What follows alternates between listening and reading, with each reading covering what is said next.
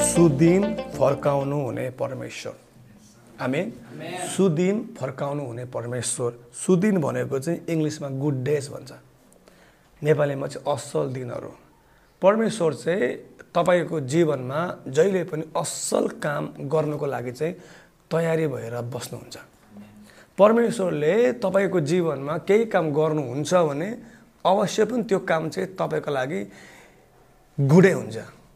तपाईँको लागि बेस्ट हुन्छ तपाईँको बेनिफिट्सको लागि नै हुन्छ। त्यो ध्यान सुन्नुहोस् है जुनै पनि काम तपाईँको जीवनमा परमेश्वरले गर्नुहुन्छ भने वा गर्नु हुँदैछ भने वा गर्नु हुनेछ भने नि जहिले पनि परमेश्वरले गर्ने काम चाहिँ तपाईँको लागि चाहिँ नि बेस्ट हुन्छ क्या। परमेश्वरले तपाईँलाई दुःख दिने परमेश्वरले तपाईँलाई छतावटमा हालिदिने परमेश्वरले तपाईँलाई रोग दिने यो सबै कुरा चाहिँ मण्डलीमा फैलिएको झुटो भ्रम मात्रै हो। तर परमेश्वरले चाहिँ जब पनि तपाईँको जीवनमा काम गर्नुहुन्छ नि तपाईँ रोगी भए बरु चङ्गाइ चाहिँ गर्नुहुन्छ। तपाईँ गरिबी भए तपाईँलाई समृद्धि पार्नुहुन्छ। तपाईँ अशान्तिमा भए तपाईँको जीवनमा शान्ति दिनुहुन्छ। सो म तपाईँलाई बताउन चाहन्छु परमेश्वरले जहिले पनि सुदिन फर्काउनुहुन्छ। अब एउटा प्रश्न छ फेरि जिन्दगीमा सबैलाई सुदिन मनपर्छ। सबैको चाहना हुन्छ सबैको इच्छा हुन्छ। मेरो पनि जिन्दगी चाहिँ सुदिन फर्कियोस् मेरो पनि लाइफ चाहिँ राम्रो होस्। मेरो वैवाहिक जीवन पनि राम्रो होस्। मेरो आर्थिक जीवन पनि राम्रो होस्। मेरो आत्मिक जीवन पनि राम्रो होस्। अर्को भाषामा मेरो लाइफको हरेक एरियामा चाहिँ राम्रो होस्। तर मान्छेले चाहँदा चाहँदै पनि फेरि सबै मान्छेको जीवनमा चाहिँ सुदिन चाहिँ आइरहेको हुँदैन। तर सुदिन फेरि सबैलाई मनपर्छ। नम्बर एक अब तपाईँले आफ्नो जिन्दगीमा सुदिन चाहनुहुन्छ। तपाईँले परमेश्वरलाई विश्वास पनि गर्नुभयो। तर यो कुरा भन्दै गर्दाखेरि म तपाईँलाई यो भन्दिनँ कि तपाईँको लाइफमा चाहिँ सङ्कष्ट आउँदैन। यो जिन्दगी हो सङ्कष्ट आउँछ। कोरोना आउँछ महामारी आउँछ चर्च नौ महिनालाई बन्द हुन्छ भनेर कसैले पनि सोचेको थिएन। तर पनि भयो त। त्यही कारणले म तपाईँलाई बारम्बार भन्ने गर्छु नि होइन? जहिले पनि लाइफले चाहिँ नि मान्छेलाई नसोचेको झट्का दिन्छ। त्यही कारणले प्रिपेयर भएर बस्नुपर्छ। आमेन? युनको पुस्तक सोह्र अध्यायको तेत्तिस पद। मैले तिमीहरूलाई यो कुरा यो उद्देश्यले भनेको छु कि ममा तिमीहरूलाई शान्ति होस्। शान्ति चाहिँ कोमा होस् अरे? ममा। यीशुमा तपाईँहरूलाई शान्ति हुन्छ। जस तपाईँहरूको आँखा यीशु ख्रिसदेखि बाहेक यता ढल्काउनु भयो उता ढल्काउनु भयो अटोमेटिकली तपाईँको मन मस्तिष्कमा तपाईँको हृदयमा अशान्ति आइहाल्छ। धेरैपल्ट कि नि विश्वासले नि आफूसँग के छ परमिलाज्यू? आफूसँग के छ त्यो कुरामा धन्यवादी हुँदैन तर आफूसँग के छैन त्यो कुरामा चाहिँ गनगन हुन्छ गुनासो गर्छ। अनि म तपाईँलाई बताउन चाहन्छु धन्यवादले चाहिँ साँच्चै नै तपाईँको जीवनमा नि आशको लागि ढोका खुल्ने काम गर्छ। सो स्टप गनगन गर्नु बन्द गर्नुहोस्। धन्यवादी हुनु चाहिँ सुरुवात गर्नुहोस्। हामी मेरो मण्डलीमा जम्मा मान्छे चालिस पचासजना मात्रै छ। तर म कहिले पनि गलगन गर्दिनँ। धन्यवाद दिन्छु प्रभुले बढाउँदै हुनुहुन्छ भनेर। किनभने कतिजनाको चालिसजना पनि छैन नि। कतिजनाको पचासजना पनि छैन नि। तपाईँ सानो घरमा बस्नुभएको छ। लु तपाईँ रेन्टमा बस्नुहुन्छ। कति त नि रेन्टमा पनि बस्नु नसक्ने अवस्थामा छ बाटोमा पाल ताँगेर बसिरहेको छ। धन्यवादी हुनुहोस् एटलिस्ट तपाईँ रेन्टमा त बस्दै हुनुहुन्छ। जब तपाईँ धन्यवादी दिनुहुन्छ नि जब तपाईँ धन्यवादी बन्नुहुन्छ नि अनि आहिस्ता आहिस्ता परमेश्वरले उहाँको समयमा तपाईँको समयमा होइन है परमेश्वरले जे पनि दिनुहुन्छ नि उहाँको समयमा दिनुहुन्छ। किनकि परमेश्वरलाई थाहा छ क्या? जसरी मलाई थाहा छ नि म अहिले मेरो सानो छोरीलाई नि छुरी दिन्न क्या? उसले हात काटी पठाउँछ। तर जब ऊ ठुलो हुन्छ नि पन्ध्र सोह्र वर्ष छुरी पनि दिन्छु। किनकि उसलाई थाहा हुन्छ छुरीले चाहिँ सब्जी काट्ने हो हात काट्ने होइन भनेर। त्यही कारणले परमेश्वरले जे पनि दिनुहुन्छ नि उहाँको समयमा दिनुहुन्छ। अनि गड्स टाइम चाहिँ जहिले पनि बेस्ट टाइम हो। ममा तिमीहरूलाई शान्ति होस्। यो वचनलाई म फेरि पनि अलिकति तपाईँहरूलाई बुझाउन चाहन्छु। तपाईँको लाइफमा तपाईँले शान्ति हराउँदै हुनुहुन्छ भने तपाईँले झाँक्नुहोस् आफ्नो आत्मिक जीवनमा। तपाईँको आँखा तपाईँले कहाँ राख्नु भएको छ? तपाईँको आँखा तपाईँले कहाँ राख्नु भएको छ? जब आ जब आवश्यकता पर्छ जब खाँचो पर्छ जब अभाव हुन्छ जब गाह्रो हुन्छ नि आँखा चाहिँ नि सिधै यसोमा राख्ने हो। तपाईँ नै मेरो प्रोभाइडर हुनुहुन्छ। तपाईँ नै मेरो हिलर हुनुहुन्छ। तपाईँ नै मेरो सेभियर हुनुहुन्छ। तपाईँले पहिला पनि मेरो जीवनमा आश्चर्य कर्म गर्नुभयो। तपाईँले अहिले पनि मेरो जीवनमा आश्चर्य कर्म गर्न सक्नुहुन्छ। परमेश्वरले पच्चिस वर्षसम्म भकभकेर बोल्ने मान्छेलाई स्पष्ट वक्ता बनाउनु सक्नुभयो भने यो मान्छेको जीवनमा परमेश्वरले नै मैले सोचेको भन्दा पनि हाई कुरा दिनु सक्नुहुन्छ। हामी ममा तिमीहरूलाई के होस्? शान्ति होस्। नेक्स्ट संसारमा तिमीहरूलाई सङ्कष्ट हुनेछ यो चाहिँ हामीले बुझ्नुपर्छ है। तपाईँ विश्वासी हुनुभयो तपाईँले प्रार्थना गर्नुभयो तपाईँले दशांश पनि हाल्नुभयो तपाईँले हरेक कुरा गर्नुभयो तपाईँ सङ्गति पनि रेगुलर आउनुभयो। भन्दैमा तपाईँको जीवनमा सङ्कष्ट नै नआउने भन्ने होइन। लाइफ हो सङ्कष्ट आउँछ तर हामीले बुझ्नुपर्छ रात पऱ्यो भन्दैमा भोलि उज्यालो आउँदैन भन्ने चाहिँ होइन। रात पऱ्यो भन्दैमा भोलि उज्यालो आउँदैन भन्ने चाहिँ होइन। संसारमा तिमीहरूलाई सङ्कष्ट हुनेछ दुःख हुनेछ पीडा हुनेछ तर साहस गर मैले संसारलाई जितिसकेको छु। इट मिन्स जब तपाईँको परिस्थिति उल्टो हुन्छ जब तपाईँ त्यहाँभित्र फस्नुहुन्छ निस्किनु चाहेर पनि निस्किनु सक्नुहुन्न नि। यीशुलाई हेरिराख्नुहोस् न। परमेश्वरको शान्तिले नै तपाईँको दिमागले तपाईँको समझले भ्याउनु नसक्ने शान्तिले तपाईँको हृदयमा काम गर्नेछ। हाले लुया जीवनमा सङ्कष्ट आउँछ नै। अब अहिले यो अब यो अहिले मङ्सिरको महिना हो। अब पुसमा जान्छ फागुन चैतको महिना आउँछ तपाईँले चाहे पनि नचाहे पनि उजाड मौसम सुरु हुन्छ। रुखको पत्ता झर्नु थाल्छ। तपाईँले प्रार्थना गरेर पनि त्यो रोकिँदैन अब त्यो। त्यो त्यो झर्छै झर्छ।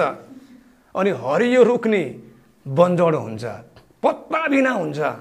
तर याद गर्नुहोस् हरियो रुख पत्ता बिना भयो भन्दैमा नि फेरि अर्को सिजनमा त्यो रुखमा पत्ता फल्दैन चाहिँ होइन जसरी एउटा सिजनले त्यो हरियो रुखलाई बन्जर बनाइदियो नि त्यसरी नै अर्को सिजन आउँछ फेरि त्यही रुख फेरि नै झन् हरियो हुन्छ।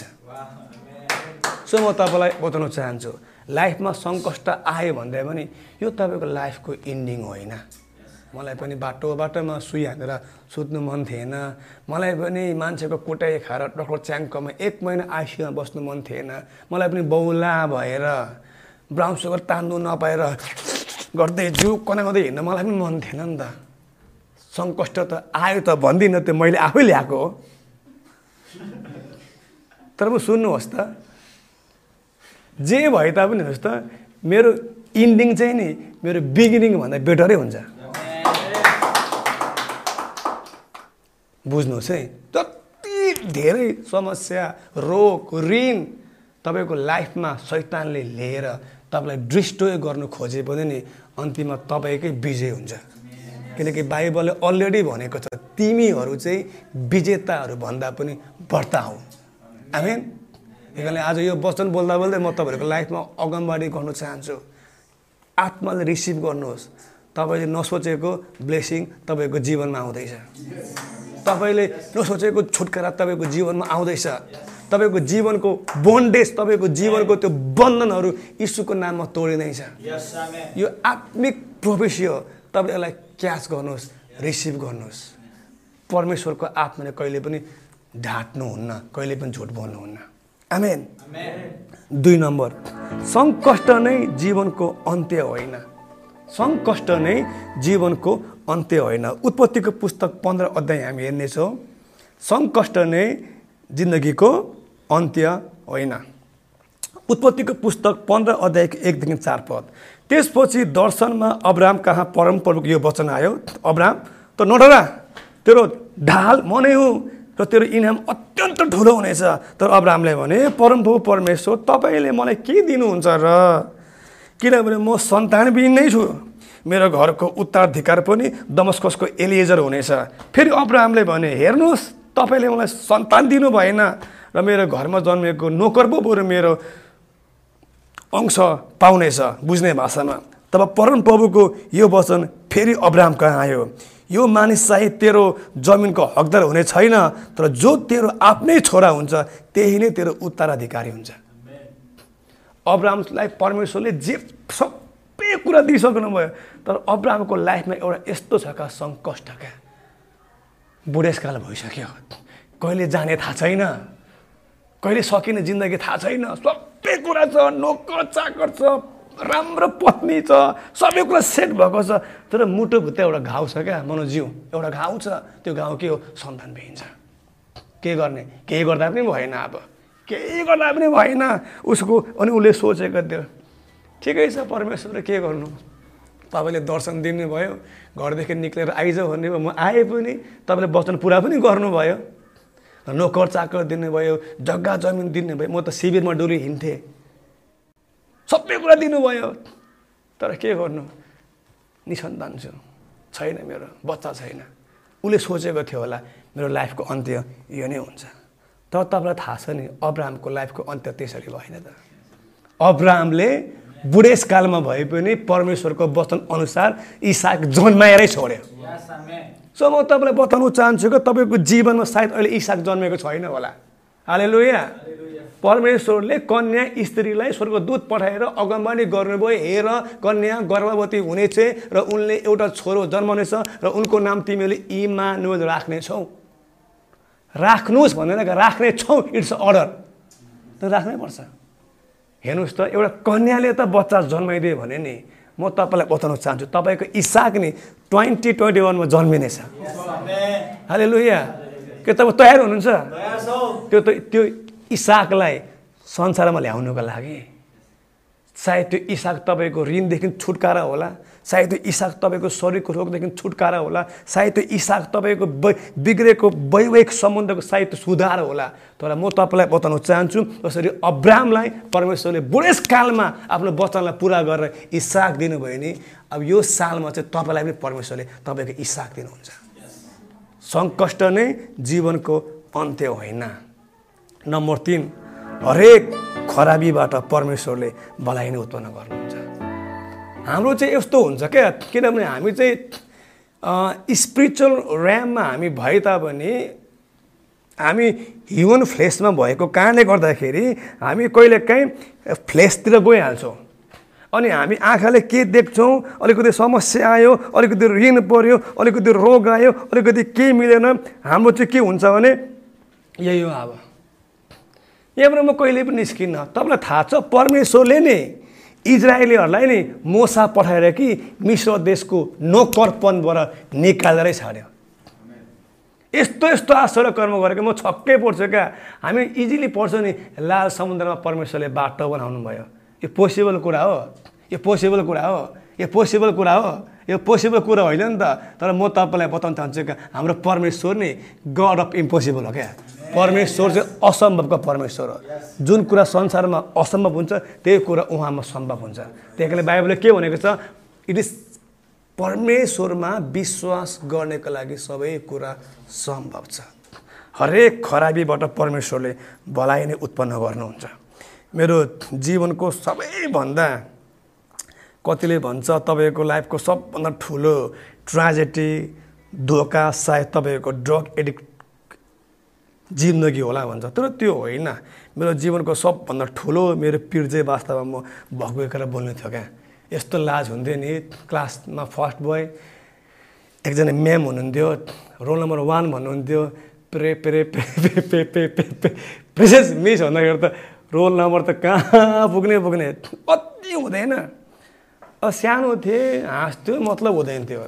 गाउँको दाईहरूले पनि फुटबल खेल्नु जाँदाखेरि पनि बोनी नभन्ने। ओइ भकभकै भन्थ्यो? कस्तो हुन्थ्यो क्या? के गर्ने? अब सानो केटाकेटी होइन तर अब त्यो केटा बढ्दै बढ्दै बढ्दै गयो नि त। अब त उसलाई पनि त यतातिर राम्रो लाग्छ होइन बोल्नु मनपर्छ कस्तो हुन्छ? उसको पनि चा चाहना हरेकको हुन्छ नि त होइन। तर त्यो भकभके भन्नु? त्यो ट्याग नि मेरो लाइफमा लागेको कारणले नि साँच्ची हो। एकपल्ट इन्टरभ्यू दिनु गएको म कि म नेपालको बारेमा भन्नु पनि नसकेर फर्केँ। भन्नु त आउँथ्यो क्या बोली फुटेन के गर्ने त? साथीहरूले जिस्काउँथ्यो घरको मान्छेले के हो त्यो त मुखको बोली पनि आउँदैन थियो। मलाई कति गाह्रो हुन्थ्यो। म फिल गर्छु क्या। यस्तो हुन्थ्यो भनेर नि यस्तो हुन्थ्यो भनेर मलाई म फिल गर्छु क्या म क्या। यो भकभकेको ट्याग कसरी हटाउने? केही कुरा कस्तो चाहिँ हुन्छ होला आफ्नो मनभित्रको कुरा एक्सप्रेस गर्नु नपाउँदाखेरि? कस्तो चाहिँ हुन्छ होला? आफ्नो मनमा केही कुरा भन्नु परेको छ भन्नु सक्दैन क्या। झन् रिसाको बेला त झन् नि। रातो नपिरो। एकपल्ट गवाई दिनुको लागि बेल बोलाएँ। फर्स्ट टाइम म भर्खर भर्खर क्रिस्चियन भएको थिएँ। गवाई दिनु गएको बेलबारीमा। जानै पऱ्यो पास्टरले अब जाउ जाऊ भन्यो। भित्रभित्र अब डरले हानिसक्यो। हेतेरेका म भकभकेर बोल्छु भनेर कसरी भन्नु? आफ्नै बदना भनेर गएको थिएँ। स्टेजमा गएको त गइदिनु गएको मान्छे बोली अड्केर मान्छेहरू हाँसेर यस्तो बदनाम यस्तो बदनाम आफूलाई थाहा हुन्छ नि त। म कुन अवस्थादेखि गइरहेको छु भनेर। तर तपाईँलाई एउटा कुरो थाहा छ होइन पच्चिस वर्षमा होइन पच्चिस वर्ष मैले मुक्ति चाहिँ पाएँ तर सत्ताइस वर्षको बाद चाहिँ नि परमेश्वरको पुत्र यीशुको नाममा नि यो भगभक्के भनेर ट्याग मेरो लाइफदेखि सधैँ भरेको लागि निस्केर गयो। अब अहिले मेरो अगाडि के पचासजना के पाँच सयजना के हजारजना जति धेरै आयो उति राम्रो बोलिदिन्छु। हाले लुया किनकि जब पनि परमेश्वरले केही कुरा दिन्छ नि एउटा एउटा छ नि उपरवाला जब विद्यता देता छप्पड फाड्के भनेर। हाले लुया त्यही कारणले परमेश्वरले नि हरेक खराबीबाट तपाईँलाई भलाइ नै उत्पन्न गर्नुहुन्छ। यही केटालाई हो मान्छेले पहिला भकभके भन्ने। यही केटालाई हो मान्छेले पहिला हक्ला भन्ने। हिन्दीमा हक्ला भन्छ नेपालीमा भकभके भन्छ। इङ्ग्लिसमा स्टामर के भन्छ मलाई थाहा छैन के भन्छ। किनकि म इङ्ग्लिसमा अलिकति विक छु। यही केटालाई हो तर आज यही केटाको वचन सुनेर कतिजना मान्छेको जीवन चेन्ज भइसकेको छ। किनकि परमेश्वरले नि जहिले पनि हरेक खराबीबाट परमेश्वरले भलाइ नै उत्पन्न गर्नुहुन्छ। कहिलेकाहीँ आफ्नो नजिकको मान्छेले नजिकको साथीले छोडेर जाँदाखेरि नि मनमा पिर पर्छ। तर म तपाईँलाई एउटा कुरा भनौँ जब तपाईँको जीवनको नि नराम्रो मान्छेले छोडेर जान्छ नि राम्रो मान्छे आउनुको लागि कुर्सी खाली हुन्छ। साँच्चै हो। मेरो लाइफमा मेरो जीवनको डाउन मोडमा नि मलाई कति मैले मनमा राखेको मान्छेले मलाई धोका दियो कि? तर थाहा छ मैले कहिले पनि गुनासो गरेन। मलाई थाहा छ क्या बल्ल कुर्सी खाली भयो। पछि गएर तिमीले छोड्नुभन्दा धन्यवाद तिमीलाई तिमीले अहिले पनि छोडिहाल्यौ। कुर्सी खाली भयो अब राम्रो मान्छेको लागि स्पेस छ। हाले लुया त्यही कारणले तपाईँको जीवनमा नि जे पनि कुरो अहिले खराबी भइरहेको छ नि ट्रस्ट गर्नुहोस् परमेश्वरलाई। परमेश्वरले असल कुरा गर्नुहुन्छ। रोमीको पुस्तक आठ अध्यायको अठाइस पद। हामी जान्दछौँ उहाँलाई प्रेम गर्नेहरू र उहाँको इच्छा अनुसार बोलाइएकाहरूका निम्ति हरेक कुरामा परमेश्वरले भलाइ नै गर्नुहुन्छ। हरेक कुरामा परमेश्वरले भलाइ नै गर्नुहुन्छ। यो नौ महिनाको लकडाउन भयो जुन चर्चहरू बन्द भयो। अब यो खराबी हो चर्च बन्द हुनु हुँदैन तर थाहा छ यही बन्दमा नि कतिजना विश्वासीले नि घरमै बसेर ख्रिससँग सम्बन्ध राम्रो पनि बनायो। किनकि पहिला जब थियो पहिला लाइफ व्यस्त थियो। अब चार महिना त मलाई मन लाग्छ सायद मैले मिस्टेक गरेन भने चार मन्थ त सायद टोटल्ली बन्दै भयो। केही पनि त खुलेन अनि त्यही चार महिनामा नि होइन कतिजना विश्वासले किताब लेख्यो। पास्टर जेम्सले किताब लेख्नुभयो। मैले पनि सेभेन्टी फाइभ पर्सेन्ट लेखिसकेको छु। त्यही कारणले खराबी तपाईँको जीवनमा हुँदै गर्दाखेरि नि खराबीलाई के खराबीको रूपमा नलिनुहोस् का तर खराबीलाई चाहिँ नि केही कुरा गर्ने केही कुरा निकाल्ने एउटा मौकाको रूपमा लिनुहोस्। मसँग स्यामसुङ मोबाइल थियो मसँग पुलपिट थिएन। वचन बोल्नु मन लाग्थ्यो मसँग पुलपिट थिएन। तर त्यही स्यामसुङ जे टू मोबाइलले नि मैले हाँस्छु क्या कस्तो खालको मान्छे म क्या। भिडियो खिच्दै कि त्यही पनि सेन्डो भइसक्यो अब। के गर्ने? जोस त्यो ज्ञान थिएन। तर त्यो कुरा पनि मलाई खुसी लाग्छ। किन भन्दाखेरि त्यो स्यामसुङ जे टू मोबाइल थियो नि मसँग मैले गन गन गरिनँ क्या। ए आइफोनै छैन यार। ए क्यामरै छैन यार। जे छ त्यही युज गर्नुहोस्। हाले लु यहाँ तपाईँसँग जे छ त्यही युज गर्नुहोस् कि अनि तपाईँले के कुरा पाउनु पर्ने हो त्यो कुरा तपाईँलाई उहाँले दिनुहुन्छ। अब कारको विश्वास गरेको हुन्छ घरको साइकलै कुदाएको हुँदैन। कारको विश्वास गरेको छौ भने कमसेकम घरको साइकलको लागि धन्यवाद त देऊ किनकि साइकल नसिकिकन मान्छेले कार कुदाउनु गाह्रो हुन्छ क्या? अनि कसैले सिक्ला पनि होइन तर साइकल नकुदाउने मान्छेहरूले बाइक कसै कुदाउँछ? अनि कसैले सिकेको पनि छ सिक्छ पनि। तर पनि नि सुन्नुहोस् है आइफोन चाहिएको छ भने नि नोकिया जेटुमै के अरे सरी नोकिया सादामै धन्यवादी हुनुहोस्। अस्ट्रेलिया जाने इच्छा छ भने नि दुबई पुगेको बेला धन्यवादी हुनुहोस्। मेरो एउटा साथी को इच्छा थियो युएस जाने। घरि जान्थ्यो मलेसिया घरि जान्थ्यो कतार घरि जान्थ्यो दुबई। थाहा छ अहिले? Now he is in USA अहिले अहिले ऊ अमेरिकामा छ। एउटा अन्य जाति जसले ख्रिसलाई पाएको छैन मेरो साथी कतार गएर मलेसिया गएर दुबई गएर युएसए गयो उसलाई थाहा थियो क्या? सुन्नुहोस् है। मान्छेले नि के भन्छ भने I want to be prosper भन्छ. I want to be success but without processing अरे विदाउट प्रोसेसिङ त नि? अरे बा प्रक्रिया बिना त केही हुँदैन हौ केही नै हुँदैन। तपाईँ त्यो प्रक्रिया तपाईँ जानुपर्छ क्या। तपाईँलाई सुरुमा साइकल कुदाउनु मन लाग्थ्यो नि साथीले कुदाएको देख्दाखेरि। अब तपाईँले इच्छा गर्नुहुन्छ म पनि साइकल कुदाउँछु। ठिक छ साइकल तपाईँले कुदाउनु हुन्छ तर एक दुईपल्ट तपाईँ साइकलदेखि लड्नु पनि पर्छ। त्यो प्रक्रिया हो। साइकलको पाइटल तपाईँको नले खुट्टामा लाग्नु पर्छ त्यो पनि एउटा प्रक्रिया हो। हाले लुया त्यहाँको सुन्नुहोस् है परमेश्वरले तपाईँको लाइफको लागि बेस्ट थिङ राख्नुभएको छ तर यु मस्ट गो तपाईँ त्यो प्रक्रियाद्वारा तपाईँ जानु नै पर्छ हामी हामी जान्दछौँ उहाँलाई प्रेम गर्नेहरू के तपाईँ उहाँलाई प्रेम गर्नुहुन्छ? भन्नुहोस्। डु लभ हिम गर्नुहुन्छ नि। हामी जान्दछौँ यहाँ ग्यारेन्टी भन्छ क्या वचनले हामी शङ्कामा छौँ हामी कन्फ्युजनमा छौँ आर इन डिलेमा भन्दैन। हामी जान्दछौँ हामी ग्यारेन्टी छौँ कि उहाँलाई प्रेम गर्नेहरू र उहाँको इच्छा अनुसार बोलाएकाहरू विश्वासीहरू भनेको। विश्वासीहरूको निम्ति हरेक कुरामा परमेश्वरले बोलाइ नै गर्नुहुन्छ। तपाईँको जीवनमा नि गोलियत आउनुपर्छ। जब जब गोलियत आउँछ नि तब तब दाउत राजा हुन्छ। तपाईँको लाइफमा नि आगो आउनुपर्छ। जब जब आगो आउँछ नि तब तब सतर्क मेषको अवधानको जन्मिन्छ तपाईँको लाइफमा नि सिंहको खोर आउनुपर्छ। जब जब तपाईँको लाइफमा सिंहको खोर आउँछ नि तब तपाईँको जीवनमा डान्डल जन्मिन्छ म तपाईँलाई बताउन चाहन्छु यदि तपाईँले उहाँलाई प्रेम गर्नुहुन्छ मलाई थाहा छ गर्नुहुन्छ। यदि तपाईँ विश्वासी हो मलाई थाहा छ तपाईँ विश्वासी हो। भन्यो नि जतिसुकै खराबी आओस् कि अन्तिममा नि तपाईँको भलाइ उत्पन्न हुन्छ। हाले लुया अब ड्रग त मैले खाएँ साथीको सङ्गतमा खाएँ मैले मेरो लाइफ त डिस्ट्रोय नै गरेँ। तर हेर्नुहोस् त मैले प्रब्लम धन्यवाद दिन्छु क्या। किनकि त्यो ड्रगले मलाई यति साह्रो लो लेभलमा पुऱ्याइदियो नि त्यो लो लेभलमा म फर्केर जान जान्न क्या। त्यही कारणले म जहिले पनि प्रभुले धन्यवाद हुन्छु।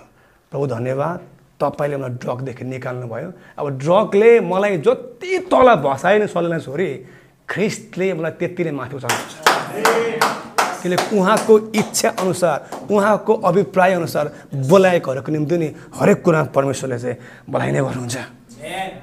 अन्तिम पोइन्ट बस्न सकेको छैन। यो अन्तिम पोइन्टमा आजको दामी रहस्य छ। नम्बर चार गुड डेज आर कमिङ तपाईँको सुदिन आउँदैछ। मलाई मतलब छैन आजको दिनभन्दा उता तपाईँको लाइफमा गुड डेज थियो कि थिएन। मलाई थाहा छैन तपाईँको जीवनमा के छ मलाई थाहा छैन तपाईँको जीवनमा के समस्या छ के ऋण छ के रोग छ तर मलाई यति थाहा छ तपाईँको सुदिन आउँदैछ। तपाईँको सुदिन आउँदैछ। ऐबको पुस्तक एक अध्यायको एकदेखि चार पद हामी हेर्नेछौँ। ऐबको पुस्तक एक अध्यायको एकदेखि चार पद। ऐबको बारेमा थाहा छ बाइबलले के भनेको छ? अयुब धर्मी मान्छे थियो भनेको छ। अयुब धर्मी मान्छे थियो। उज देशमा अयुब नाउँ भएको एकजना धनी मानिस बस्दथे। तिनी निर्दोष थिए र सोझो जीवन बिताउँथे। तिनी परमेश्वरसँग डराउँथे र पापबाट अलग बस्थे। तिनका सात छोरा र तिन छोरी थिए। तिनका सात हजार भेडा वाउ सात हजार भेडा। त्यो टाइममा त्यो टाइममा सात हजार भेडा भनेको नि सात हजारवटा नि ल्यान्ड क्रुजर भनेको। तपाईँले बुझ्नु भएको होइन सातवटा कार भनेको। त्यो बेलाको सम्पत्ति भनेको कार बङ्गला हुँदैन थियो त। त्यो गाई गोरु भेडा बाख्रै अनि नोकर चाकर हुन्थ्यो। सात हजार भेडा तिन हजार उठ। आम्मामा पाँच सय हल गोरु। गोरु पनि छ बा। पाँच सय गधा बाहेक गधा पनि छ। केही छैन अब। सबै छ। धेरै नोकर नोकर्नीहरू पनि थिए। पूर्वका सबै मानिसहरूमध्ये अयुब सबैभन्दा महान सबैभन्दा धनी मानिस थिए। तिनको छोराहरूले पालैसित आफ्नो घरमा भोज लाउँथे। हेर्नु त कति धनी क्या। भोज लाउँथे भोज। भोज लाउँथे। खोले भात खान्थे भन्दैन भोज लाउँथे अरे। ओभर धनी थिए उनीहरू। पालैसित भोज लाउँथे र आफ्ना तिन बहिनीहरूलाई खानपिनका लागि निम्ताउँथे। ऐबको बारेमा तपाईँले आफ्नो माइन्डमा तपाईँले उसको इमेज बनाउनुहोस् है। ऊ धनी मान्छे थियो टन्नै सम्पत्ति थियो छोराछोरी टन्नै थियो नोकर नोकर नि गनेर गन्न नसक्नु थियो। अहिलेको भाषामा he was a billionaire Tata Ambani के हो र? बिल गेट्स के हो र? ओभर धनी थियो। सबै कुराले पोख्त थियो। तर अब यहाँ हेर्नुहोस् है उसको जीवनमा कस्तो ट्रेजेडी आइफेरेको यहाँ। ऐबको पुस्तक एक अध्यायको तेह्र पदबाट एक दिन ऐबका छोराछोरीहरू आफ्नो जेठा दाजुको घरमा भोज खाँदै थिए एउटा नोकर कुदेर ऐब कहाँ आएर भन्यो तिनीहरूका नजिकै चरेकै बेला सबीहरूले गोठालाहरूलाई आक्रमण गरेर मारे र ती सबै लगे अनि तपाईँलाई समाचार दिन म मात्र उम्के त्यो बोल्दा बोल्दै अर्को नोकर पनि आइपुग्यो। त्यसले भने परमेश्वरको आगो स्वर्गबाट झरेर भेडाहरू र गोठालाहरूलाई भस्म पार्यो अनि तपाईँलाई भन्नु म मात्र उम्के। त्यो बोल्दा बोल्दै अर्को एउटा आएर भन्यो कस्तो गाह्रो एउटाले भन्नु पाएको छैन फेरि अर्को आइहाल्छ क्या? सुन्नु त दे। के भन्यो? फेरि अर्को आइहाल्छ। म त पढ्दिनँ। तपाईँहरू पढ्नुहोस्। ऐबको पुस्तक एक अध्यायको तेह्र पददेखि बाइस पद। म त बताउन चाहन्छु। ऐबको गाई गोरु पनि मऱ्यो भेडा बाख्रा पनि मऱ्यो नोको चाकर पनि मऱ्यो छोराछोरी सब मऱ्यो अहिलेसम्म रिच म्यान धनी म्यान सबै कुरा थियो। अहिले एक्कासी नोकरले बोल्दैछ अर्को कुदै कुदै हाल्छ। म पनि भन्छु अहिले छक्कै भयो। यो के हुन लाग्यो? अनि अयुबले भनेको छ म आफ्नै आमाको गर्वबाट नाङ्गे आएँ अनि म नाङ्गै फर्केर जानेछु। परमप्रभुले दिनुभयो परमप्रभुले लिनुभयो परमप्रभुको नाम धन्यको होस्। यी सबै कुरामा अयुबले परमेश्वरलाई दोष लाएनन्। अब यहाँ सुन्नुहोस् है। दोष त लाएन फेरि के भयो भने नि ऐबको पुस्तक दुई अध्यायको सात पदमा फेरि ऐबको जीवनमा अब नि खटिएर आयो अब कुनै भर्जरले भन्छ पोलले खटेर आयो अब कुनै भर्जरले भन्छ पिलो आयो। कुनै अब खले भन्छ अब चिलाउने आयो। जे भए पनि आयो। यस्तो चिलायो यस्तो चिलायो नि त्यो नरिवलको माथिको हुन्छ नि त्यो खपटाले कनायो भनेको छ। हेर्नुहोस् त। अघिसम्म कस्तो यसलाई भन्छ करोडपति गया रोडपति। अघिसम्म ऐबको दामी सान थियो। सबै कुरा थियो सबै कुरा थियो तर अहिले नि ऐबको सबै कुरा खोसेर लाग्यो। मैले मेरो आँखाले यस्तो मान्छेहरू देखेको छु। मैले जीवनलाई अस्ति भन्दै थिएँ। मैले मेरो आँखाले यस्तो एकजना मात्रै मान्छे होइन। मेरो विश्वासीहरू मैले थुप्रो मान्छे देखेको छु। हेर्दा हेर्दै सकेको। अब ऐबको जीवन एकदमै गाह्रो भयो। अब उसको कोही पनि छैन अब। उसको नोकर पनि छैन उसको गाई गोरु पनि छैन उसको बच्चा सबै मऱ्यो सबै सकियो। अब अन्ली ऐब र ऐबको पत्नी मात्रै छ। तपाईँलाई कस्तो हुन्छ होला? एउटा मान्छे जसको आफ्नै नाम थियो जसको आफ्नै सान थियो जो त्यो बेलाको सबैभन्दा धनी मान्छे थियो जसको सल्लाह लिनुको लागि पनि मान्छेहरू आउँथे भन्छ बाइबलले। तर अब ऐबको सबै कुरा सकियो। ऐबको अब सबै कुरा सकियो। तर म तपाईँलाई बताउन चाहन्छु ऐबको पुस्तक बयालिस अध्यायको दसदेखि सत्र पद हामी पढ्नेछौँ। यसरी अयुबले आफ्ना मित्रहरूको निम्ति प्रार्थना गरेपछि परमप्रभुले अयुबको सुदिन फर्काइदिनु भयो आमेन। परमप्रभुले अयुबको सुदिन फर्काइदिनु भयो म तपाईँलाई बताउन चाहन्छु परमप्रभुले बोनीको सुदिन फर्काइदिनुहुन्छ। परमप्रभुले पर्मिलाको मनोजको राजको विशालको जति पनि उहाँको विश्वासी छ जतिले पनि उहाँलाई प्रेम गर्छ परमेश्वरले हाम्रो सुदिन फर्काइदिनुहुन्छ। किनकि परमेश्वर चाहिँ सुदिन फर्काउनु हुने परमेश्वर हुनुहुन्छ। परमेश्वर चाहिँ घुरनबाट राजाको सिंहासनमा राख्ने परमेश्वर हुनुहुन्छ। हाले लुया ग्यारेन्टी।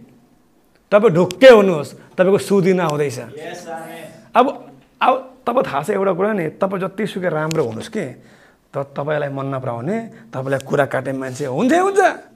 यो फ्याक्ट कुरा हो।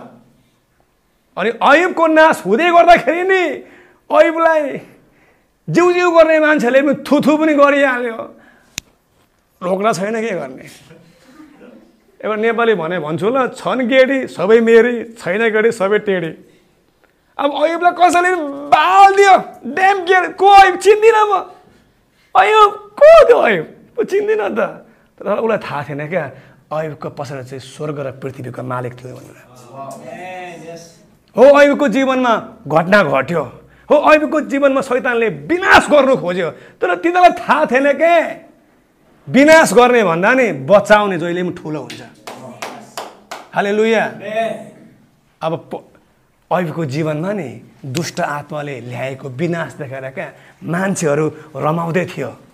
ऐब नष्ट भएको देखेर मान्छेहरू नै रमाउँदै थियो। सायद तपाईँलाई दुःख लाग्छ होला कि तर म तपाईँलाई रियल कुरा भन्न चाहन्छु। तपाईँको विनाश हेर्नुको लागि पनि नि मान्छेले पर्खेर बसिरहेको छ। कतिखेर यो परिमला सिद्धिन्छ? कतिखेर बोनी सिद्धिन्छ कतिखेर निमा सिद्धिन्छ कतिखेर विशाल सिद्धिन्छ कतिखेर मनोज घर रोडमा आउँछ मान्छे तपाईँको विनाश हेर्नुको लागि पनि पर्खेर बसेको हुन्छ। तर परमेश्वरलाई महिमा होस् तिनीहरूले तपाईँको विनाश कहिले पनि हेर्नु पाउँदैन किनकि तपाईँको सुदिन फर्काउनुको लागि परमेश्वर तपाईँको पक्षमा हुनुहुन्छ। मेरो विनाश नै मेरो शत्रुले अब कहिले हेर्न पाउँदैन। म यो भन्दिनँ मेरो लाइफमा दुःख आउँदैन। म यो भन्दिनँ मेरो लाइफमा समस्या आउँदैन। म यो भन्दिनँ मेरो लाइफमा लाल समुद्र आउँदैन। तर जब मेरो लाइफमा लाल समुद्र आउँछ नि परमेश्वरले बाटो बनाइदिन्छ। हाले लुया सो म तपाईँलाई बताउन चाहन्छु तयार हुनुहोस्। तपाईँको सुदिन फर्किँदैछ।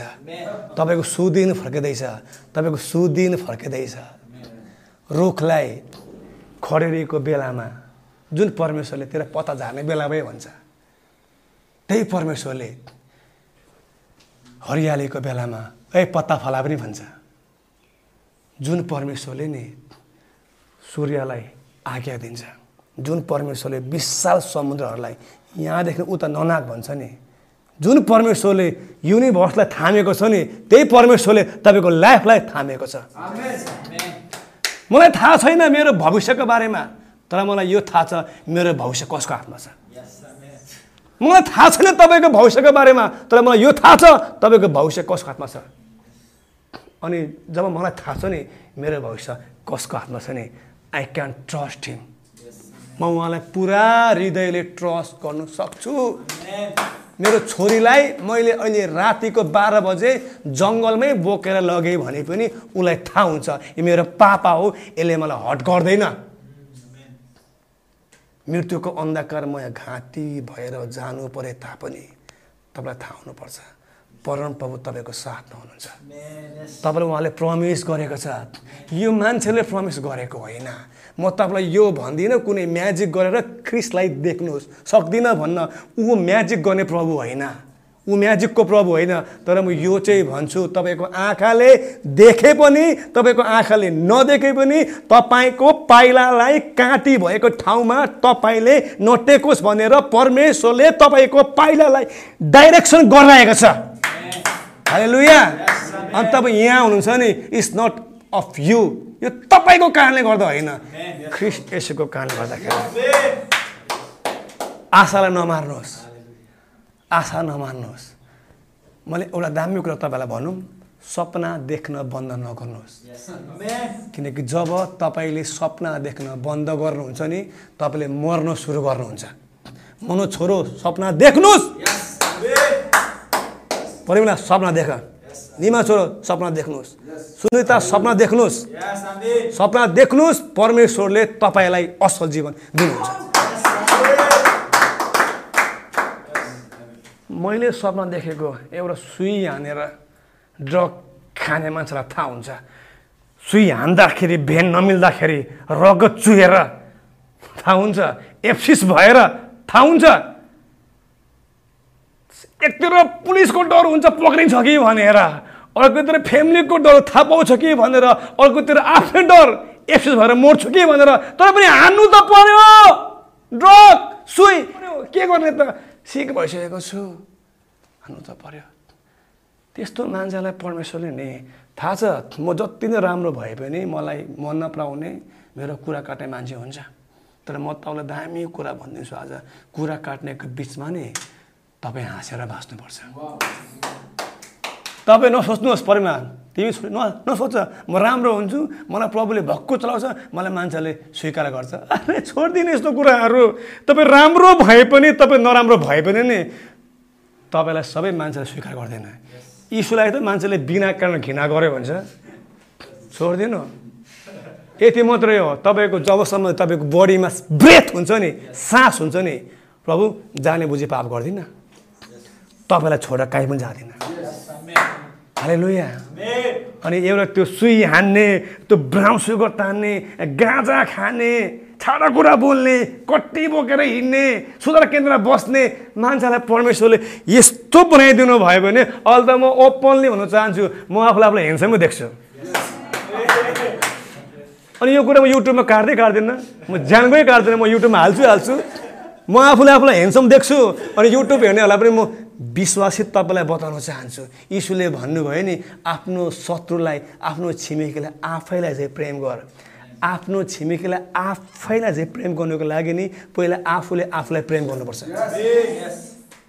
त्यहाँ समस्या के छ? मान्छेले आफूले आफूलाई प्रेम गरेको हुँदैन। म कति काली छु म कति गोरी छु म कति अग्ली छु म कति होची छु मेरो नाक थेप्छो मेरो नाक टुट्छो म गाउँको म खोजको।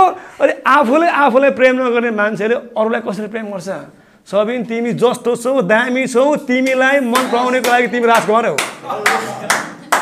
तपाईँले कुरा बुझ्नुभयो नि। हाले लुया परमेश्वरले सुदिन फर्काउनुहुन्छ। परमेश्वरले सुदिन फर्काउनुहुन्छ। यसरी अयुबले आफ्नो साथीको लागि प्रार्थना गरेपछि परमप्रभुले अयुबको सुदिन फर्काइदिनु भयो र तिनका सबै धन सम्पत्ति पहिलेको भन्दा दुई गोडा बढाइदिनु भयो। मान्छेहरू अघि भनिरहेको थियो होला।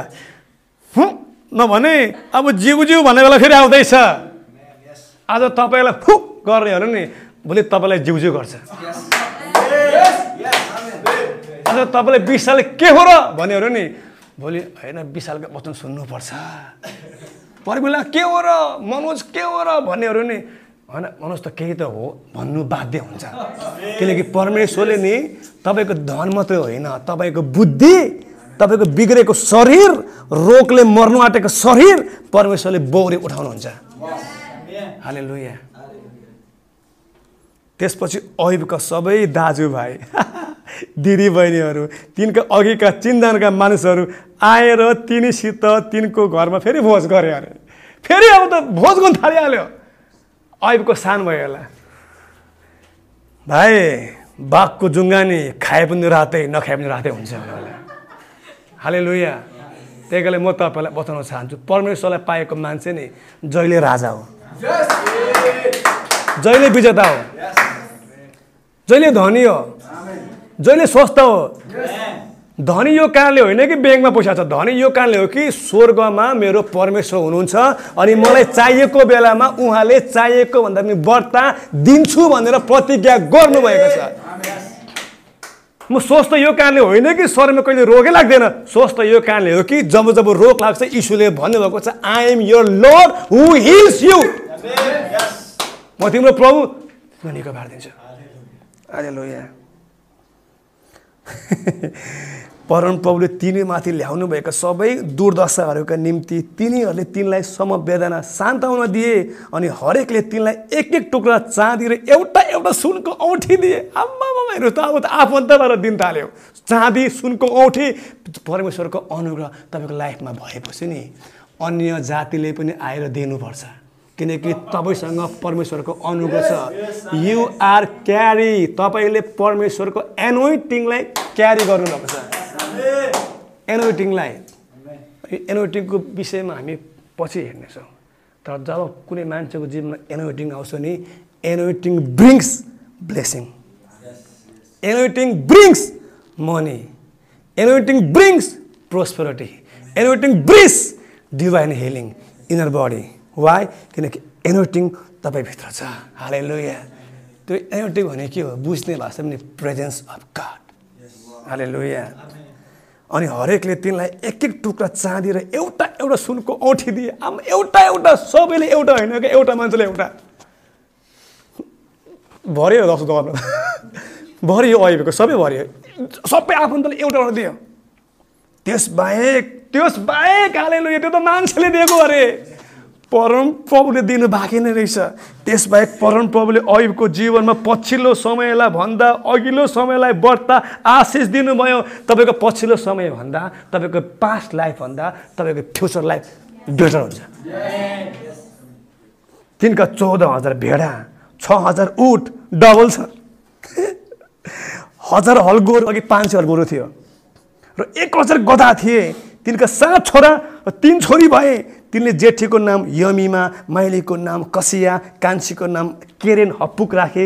सारा देशमा ऐबको छोरीहरू जतिको सुन्दरीहरू कोही पनि थिएनन्। अनि तिनका पिताले तिनीहरूलाई तिनीहरूका दाजुभाइ सर पैतृक अधिकारको हिस्सा दिए। धर्मी मानिसहरूले चाहिँ नि छोरीहरूलाई पनि अधिकार दिन्छ। छोराछोरी? बराबरै। त्यसपछि अयुब अरू एक सय चालिस वर्षसम्म बाँचे। तिनले आफ्ना छोराहरू वा एनोटिङ भयो। आँगे जिरिङ्ग भयो। तिनले आफ्नो छोराहरू र चार पुस्तक खनातीसम्म देखे। लङ लाइफ मान्छेले सोचेको थियो यो चिलाले मर्छ यो पिलोले मर्छ यो खटिराले मर्छ सोचेको थियो होला परमेश्वरले नि खनाती देखाइदियो। खनाती देखाइदियो। आखिरमा तिनी पुरा बुढेसकालमा छटपटेर मरे भनेन दीर्घायु भएर मरे। अरे लोया परमेश्वरले जब सुदिन फर्काइदिनुहुन्छ नि तपाईँको आर्थिक मात्र होइन क्या? मेरो आर्थिक फर्काइदिएर हुन्थ्यो आर्थिक मात्र होइन आर्थिक आत्मिक पारिवारिक सामाजिक शरीर दाम्पत्य सम्बन्ध दीर्घायु सबै कुरामा किनकि जब परमेश्वरले कसैको जीवनमा हात हाल्छ नि उसको लाइफको एभ्री एरियामा परमेश्वरले पेन्ट गर्छ। घरको भित्तामा पेन्टरले पेन्ट गर्दाखेरि एउटा भित्ता प्याटाक पेन्ट गरेर भाग्दैन। सबै पेन्ट गर्छ नि। त्यसरी नै परमेश्वरले जब कुनै मान्छेको जीवनमा आफ्नो हात हाल्छ नि एउटा एरियामा त छोँदैन क्या होल एरियालाई ब्लेस गरिदिन्छ। हाले लुया सो म तपाईँलाई आजको वचन तपाईँको फेथलाई रेस गर्नु चाहन्छु। विश्वास गर्नुहोस् एक्सेप्ट गर्नुहोस् ग्रहण गर्नुहोस् स्वीकार गर्नुहोस् घोषणा गर्नुहोस् मनले बोल्नुहोस् तपाईँको लाइफमा सुदिन फर्किँदैछ। हाले लुया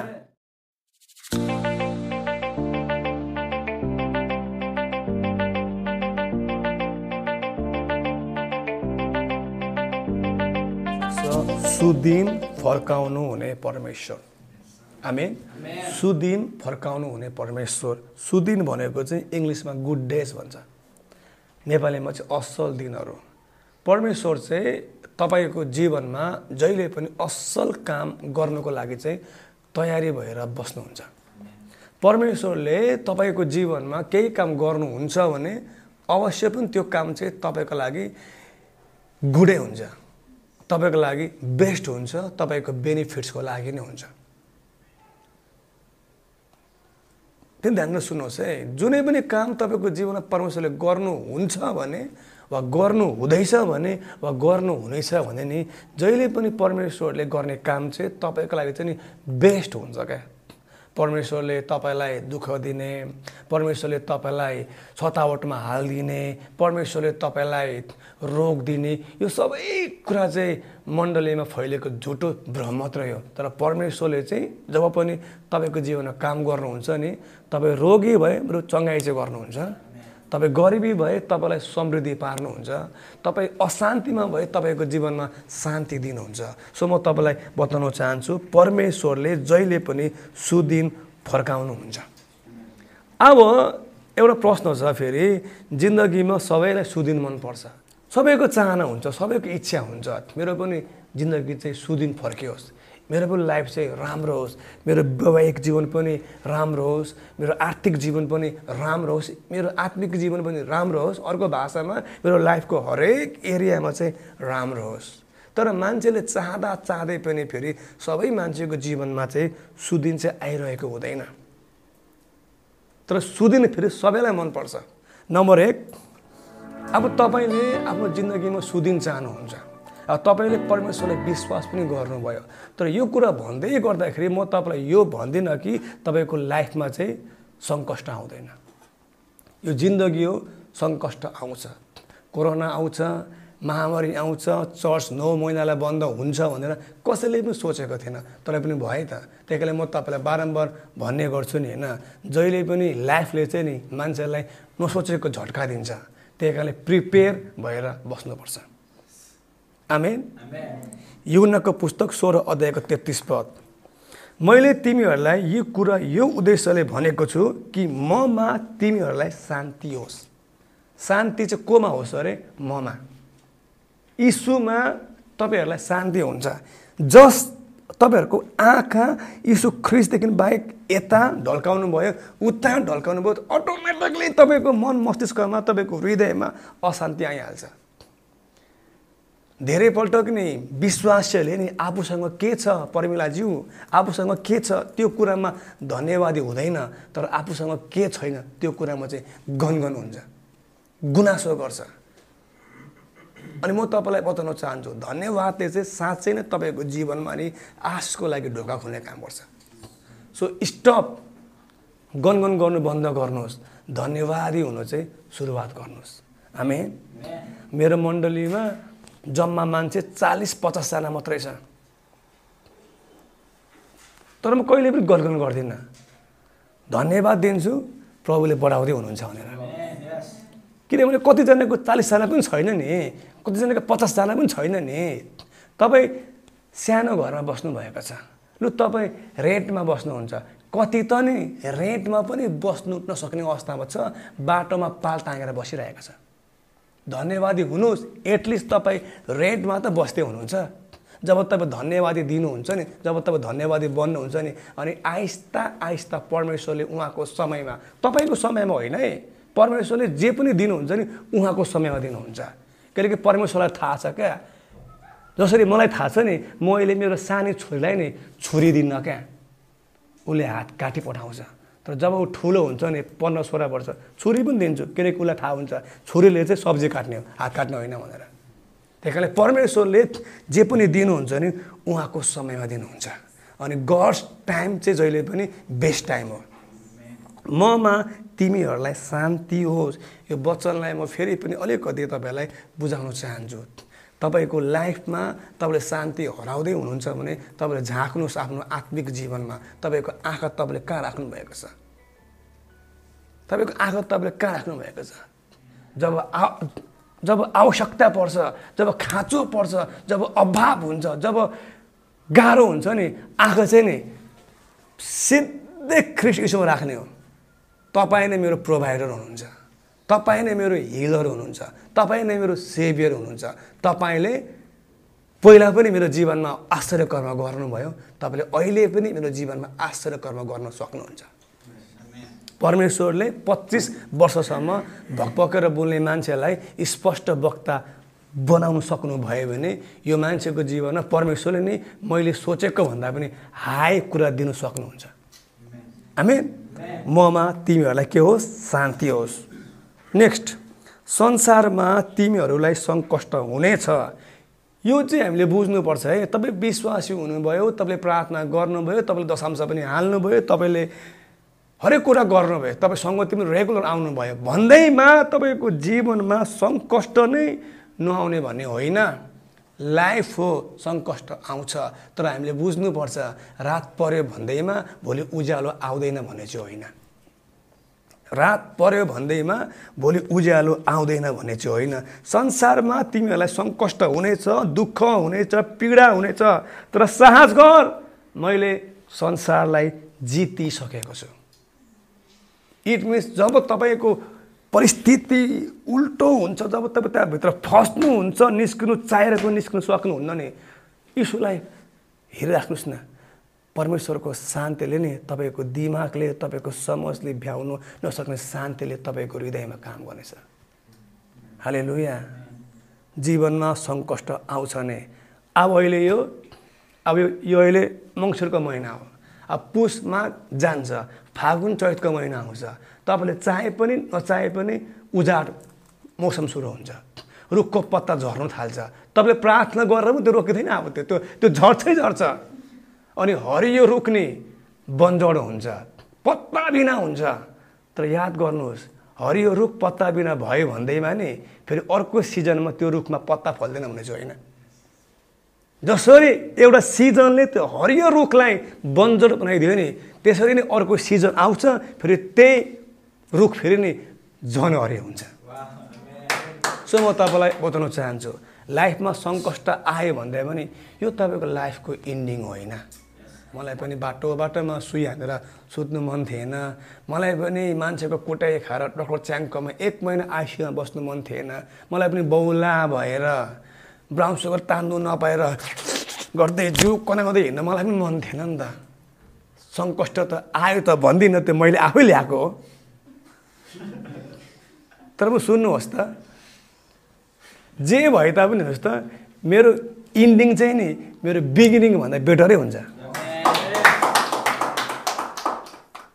बुझ्नुहोस् है जति धेरै समस्या रोग ऋण तपाईँको लाइफमा सैतानले लिएर तपाईँलाई डिस्ट्रोय गर्नु खोजे पनि नि अन्तिममा तपाईँकै विजय हुन्छ। किनकि बाइबलले अलरेडी भनेको छ तिमीहरू चाहिँ विजेताहरू भन्दा पनि बढ्ता हौ। आमेन। त्यही आज यो वचन बोल्दा बोल्दै म तपाईँहरूको लाइफमा अगमबाडी गर्नु चाहन्छु। आत्माले रिसिभ गर्नुहोस्। तपाईँले नसोचेको ब्लेसिङ तपाईँको जीवनमा आउँदैछ। तपाईँले नसोचेको छुटकारा तपाईँको जीवनमा आउँदैछ। तपाईँको जीवनको बोन्डेज तपाईँको जीवनको त्यो बन्धनहरू यीशुको नाममा तोडिँदैछ। यो आत्मिक प्रोफेसी हो तपाईँले यसलाई क्याच गर्नुहोस् रिसिभ गर्नुहोस्। परमेश्वरको आत्माले कहिले पनि ढाँट्नुहुन्न कहिले पनि झुट बोल्नुहुन्न। आमेन दुई नम्बर सङ्कष्ट नै जीवनको अन्त्य होइन।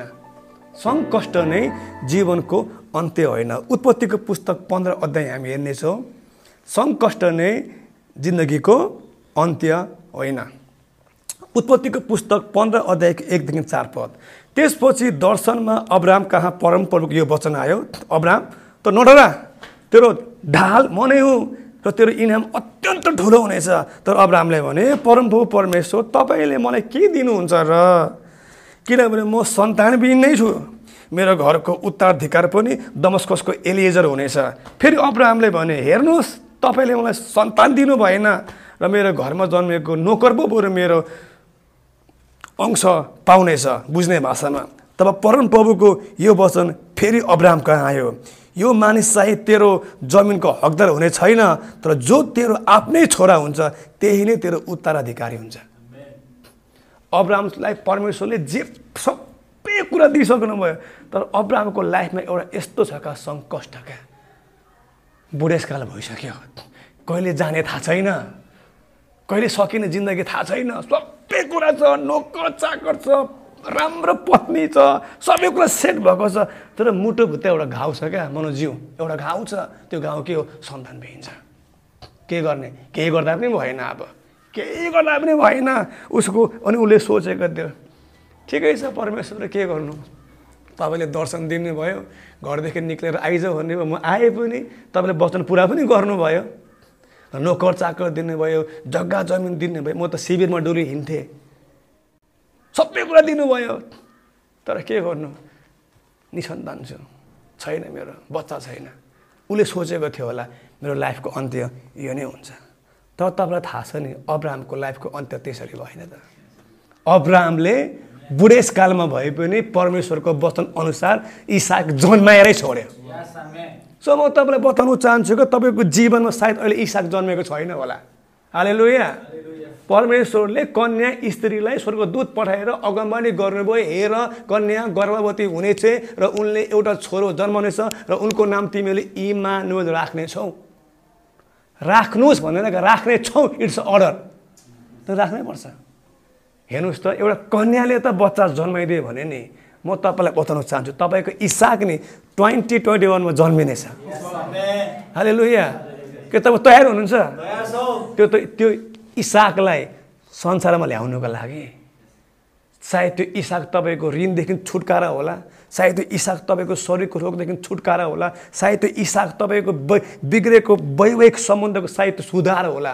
तर म तपाईँलाई बताउन चाहन्छु जसरी अब्रामलाई परमेश्वरले बुढेसकालमा आफ्नो वचनलाई पुरा गरेर इसाक दिनुभयो नि अब यो सालमा चाहिँ तपाईँलाई पनि परमेश्वरले तपाईँको इसाक दिनुहुन्छ।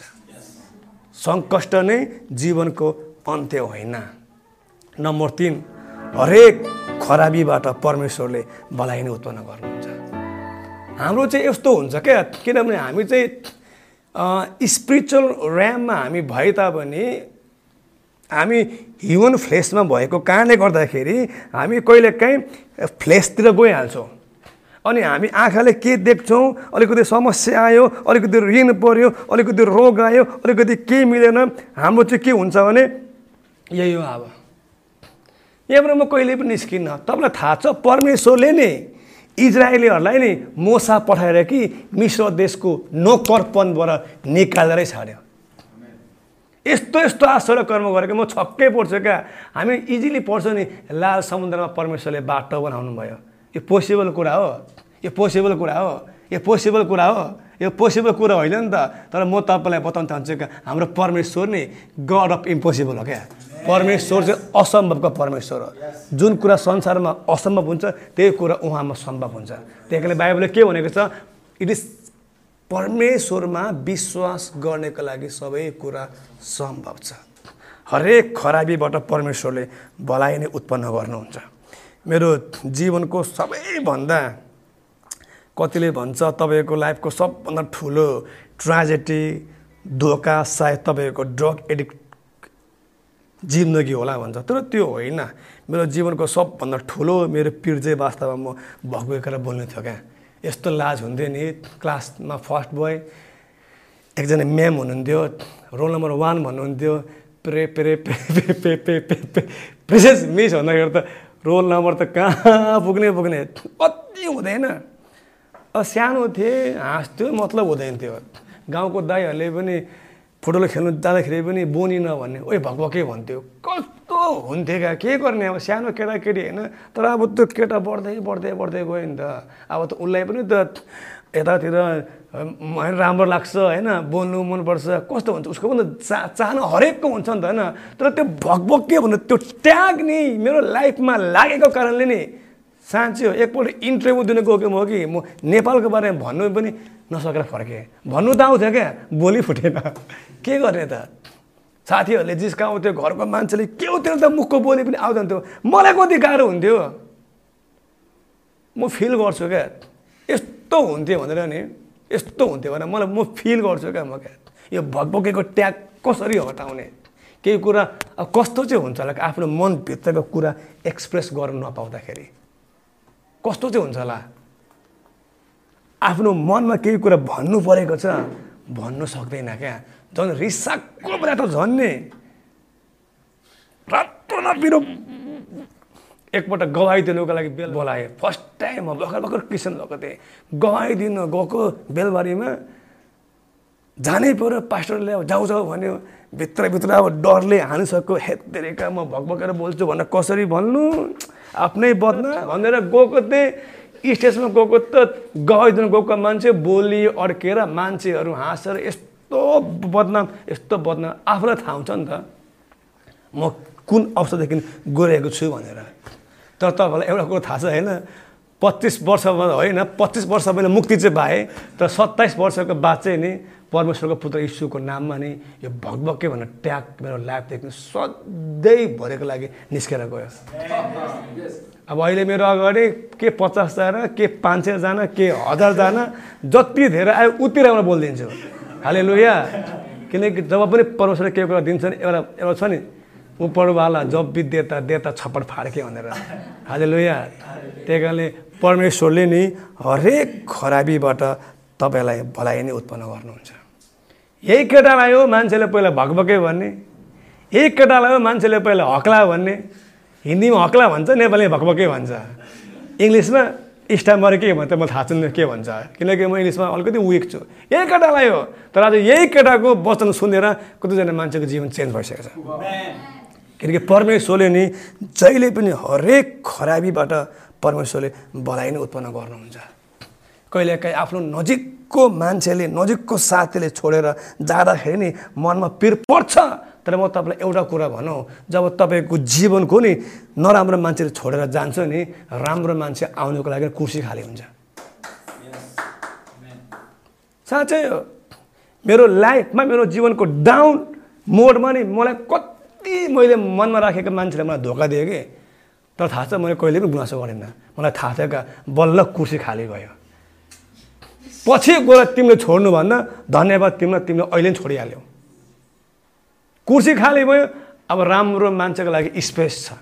हाले लुया त्यही कारणले तपाईँको जीवनमा नि जे पनि कुरो अहिले खराबी भइरहेको छ नि ट्रस्ट गर्नुहोस् परमेश्वरलाई।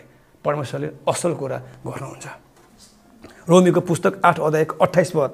हामी जान्दछौँ उहाँलाई प्रेम गर्नेहरू र उहाँको इच्छा अनुसार बोलाइएकाहरूका निम्ति हरेक कुरामा परमेश्वरले भलाइ नै गर्नुहुन्छ।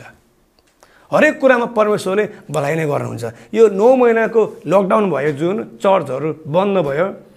अब यो खराबी हो चर्च बन्द हुनु हुँदैन तर थाहा छ यही बन्दमा नि कतैजना विश्वासीले नि घरमै बसेर ख्रिससँग सम्बन्ध राम्रो पनि बनायो। किनकि पहिला जब थियो पहिला लाइफ व्यस्त थियो। अब चार महिना त मलाई मन लाग्छ सायद मैले मिस्टेक गरेन भने चार मन त सायद टोटल्ली बन्दै भयो। केही पनि त खुलेन अनि त्यही चार महिनामा नि होइन कतिजना विश्वासीले किताब लेख्यो। पास्टर जेम्सले किताब लेख्नुभयो। मैले पनि सेभेन्टी फाइभ पर्सेन्ट लेखिसकेको छु।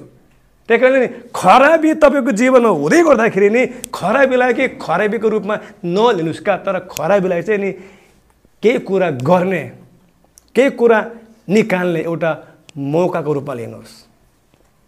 मसँग स्यामसुङ मोबाइल थियो मसँग पुलपिट थिएन। वचन बोल्नु मन लाग्थ्यो मसँग पुलपिट थिएन। तर त्यही स्यामसुङ जे टू मोबाइलले नि मैले हाँस्छु क्या कस्तो खालको मान्छे म क्या। भिडियो खिच्दै कि त्यही पनि सेन्डो भइसक्यो अब। के गर्ने? जोस त्यो ज्ञान थिएन। तर त्यो कुरा पनि मलाई खुसी लाग्छ। किन भन्दाखेरि त्यो स्यामसुङ जे टू मोबाइल थियो नि मसँग। मैले गन गन गरिनँ क्या। ए आइफोनै छैन यार। ए क्यामरै छैन यार। जे छ त्यही युज गर्नुहोस्। हाले लु यहाँ तपाईँसँग जे छ त्यही युज गर्नुहोस् कि अनि तपाईँले के कुरा पाउनु पर्ने हो त्यो कुरा तपाईँलाई उहाँले दिनुहुन्छ। अब कारको विश्वास गरेको हुन्छ घरको साइकलै कुदाएको हुँदैन। कारको विश्वास गरेको छौ भने कमसेकम घरको साइकलको लागि धन्यवाद त देऊ किनकि साइकल नसिकिकन मान्छेले कार कुदाउनु गाह्रो हुन्छ क्या? अनि कसैले सिक्ला पनि होइन तर साइकल नकुदाउने मान्छेहरूले बाइक कसै कुदाउँछ? अनि कसैले सिकेको पनि छ सिक्छ पनि। तर पनि नि सुन्नुहोस् है आइफोन चाहिएको छ भने नि नोकिया जेटुमै के अरे सरी नोकिया सादामै धन्यवादी हुनुहोस्। अस्ट्रेलिया जाने इच्छा छ भने नि दुबई पुगेको बेला धन्यवादी हुनुहोस्। मेरो एउटा साथीको इच्छा थियो युएस जाने। घरि जान्थ्यो मलेसिया घरि जान्थ्यो कतार घरि जान्थ्यो दुबई। थाहा छ अहिले? Now he is in USA अहिले अहिले ऊ अमेरिकामा छ। एउटा अन्य जाति जसले ख्रिसलाई पाएको छैन मेरो साथी कतार गएर मलेसिया गएर दुबई गएर युएसए गयो। उसलाई थाहा थियो क्या? सुन्नुहोस् है। मान्छेले नि के भन्छ भने I want to be prosper भन्छ. I want to be success but without processing अरे विदाउट प्रोसेसिङ त नि? अरे बा प्रक्रिया बिना त केही हुँदैन हौ केही नै हुँदैन। तपाईँ त्यो प्रक्रिया तपाईँ जानुपर्छ क्या। तपाईँलाई सुरुमा साइकल कुदाउनु मन लाग्थ्यो नि साथीले कुदाएको देख्दाखेरि। अब तपाईँले इच्छा गर्नुहुन्छ म पनि साइकल कुदाउँछु। ठिक छ साइकल तपाईँले कुदाउनु हुन्छ तर एक दुईपल्ट तपाईँ साइकलदेखि लड्नु पनि पर्छ। त्यो प्रक्रिया हो। साइकलको पाइटल तपाईँको नले खुट्टामा लाग्नुपर्छ त्यो पनि एउटा प्रक्रिया हो। हाले लु यहाँ त्यहाँको सुन्नुहोस् है परमेश्वरले तपाईँको लाइफको लागि बेस्ट थिङ राख्नु भएको छ तर यु मस्ट गो तपाईँ त्यो प्रक्रियाद्वारा तपाईँ जान्नु नै पर्छ हामी हामी जान्दछौँ उहाँलाई प्रेम गर्नेहरू के तपाईँ उहाँलाई प्रेम गर्नुहुन्छ? भन्नुहोस्। डु लभ हिम गर्नुहुन्छ नि। हामी जान्दछौँ यहाँ ग्यारेन्टी भन्छ क्या वचनले हामी शङ्कामा छौँ हामी कन्फ्युजनमा छौँ आर इन डिलेमा भन्दैन। हामी जान्दछौँ हामी ग्यारेन्टी छौँ कि उहाँलाई प्रेम गर्नेहरू र उहाँको इच्छा अनुसार बोलाएकाहरू विश्वासीहरू भनेको। विश्वासीहरूको निम्ति हरेक कुरामा परमेश्वरले बोलाइ नै गर्नुहुन्छ। तपाईँको जीवनमा नि गोलियत आउनुपर्छ। जब जब गोलियत आउँछ नि तब तब दाउत राजा हुन्छ। तपाईँको लाइफमा नि आगो आउनुपर्छ। जब जब आगो आउँछ नि तब तब सतर्क मेषको अवधानको जन्मिन्छ। तपाईँको लाइफमा नि सिंहको खोर आउनुपर्छ। जब जब तपाईँको लाइफमा सिंहको खोर आउँछ नि तब तपाईँको जीवनमा डान्डल जन्मिन्छ। म तपाईँलाई बताउन चाहन्छु यदि तपाईँले उहाँलाई प्रेम गर्नुहुन्छ मलाई थाहा छ गर्नुहुन्छ। यो तपाईँ विश्वासी हो मलाई थाहा छ तपाईँ विश्वासी हो। भन्यो नि जतिसुकै खराबी आओस् कि अन्तिममा नि तपाईँको भलाइ उत्पन्न हुन्छ। हाले लुया अब ड्रग त मैले खाएँ साथीको सङ्गतमा खाएँ मैले मेरो लाइफ त डिस्ट्रोय नै गरेँ। तर हेर्नुहोस् त मैले प्रभुलाई धन्यवाद दिन्छु क्या। किनकि त्यो ड्रगले मलाई यति साह्रो लो लेभलमा पुर्याइदियो नि त्यो लो लेभलमा म फर्केर जान जान्न क्या। त्यही कारणले म जहिले पनि प्रभुले धन्यवादी हुन्छु। प्रभु धन्यवाद तपाईँले मलाई ड्रगदेखि निकाल्नु भयो अब ड्रगले मलाई जति तल भसाइ नै सल्लाह छोरी ख्रिस्टले मलाई त्यति नै माथि उचाल्नुहुन्छ किनकि उहाँको इच्छा अनुसार उहाँको अभिप्राय अनुसार बोलाएकोहरूको निम्ति नि हरेक कुरा परमेश्वरले चाहिँ बोलाइ नै गर्नुहुन्छ। अन्तिम पोइन्ट बस्न सकेको छैन। यो अन्तिम पोइन्टमा आजको दामी रहस्य छ। नम्बर चार गुड डेज आर कमिङ तपाईँको सुदिन आउँदैछ। मलाई मतलब छैन आजको दिनभन्दा उता तपाईँको लाइफमा गुड डेज थियो कि थिएन। मलाई थाहा छैन तपाईँको जीवनमा के छ मलाई थाहा छैन तपाईँको जीवनमा के समस्या छ के ऋण छ के रोग छ तर मलाई यति थाहा छ तपाईँको सुदिन आउँदैछ। तपाईँको सुदिन आउँदैछ। ऐबको पुस्तक एक अध्यायको एकदेखि चार पद हामी हेर्नेछौँ। ऐबको पुस्तक एक अध्यायको एकदेखि चार पद। ऐबको बारेमा थाहा छ बाइबलले के भनेको छ? अयुब धर्मी मान्छे थियो भनेको छ। अयुब धर्मी मान्छे थियो। उज देशमा अयुब नाउँ भएको एकजना धनी मानिस बस्दथे। तिनी निर्दोष थिए र सोझो जीवन बिताउँथे।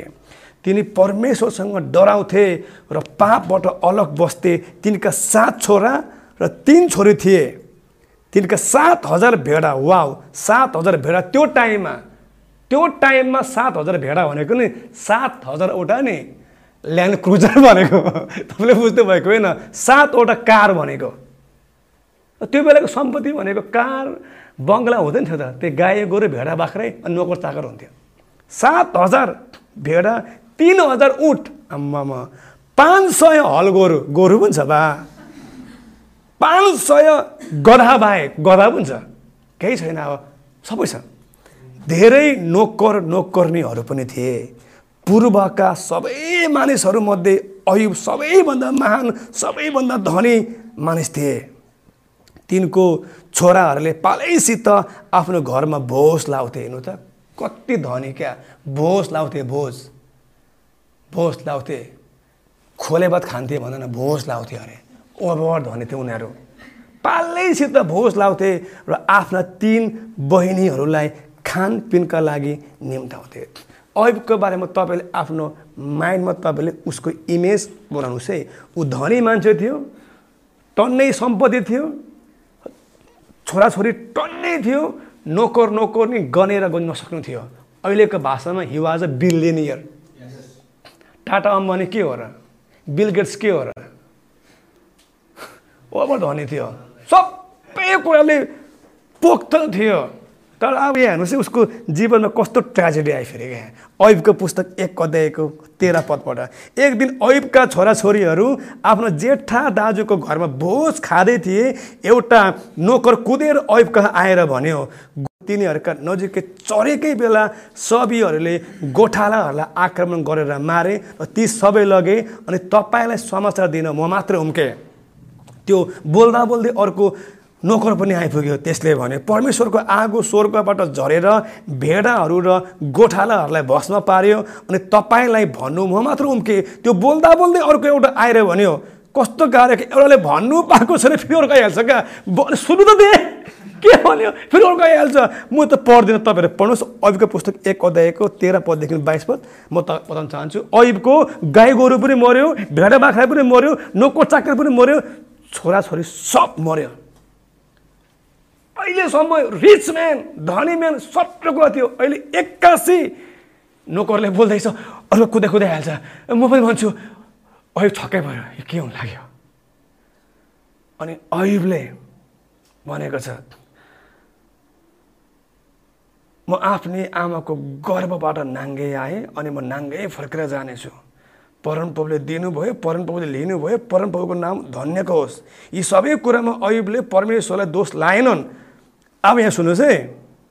दोष त लाएन फेरि के भयो भने नि ऐबको पुस्तक दुई अध्यायको सात पदमा फेरि ऐबको जीवनमा अब नि खटिएर आयो अब कुनै भर्जरले भन्छ पोलले खटेर आयो अब कुनै भर्जरले भन्छ पिलो आयो। कुनै अब खले भन्छ अब चिलाउने आयो। जे भए पनि आयो।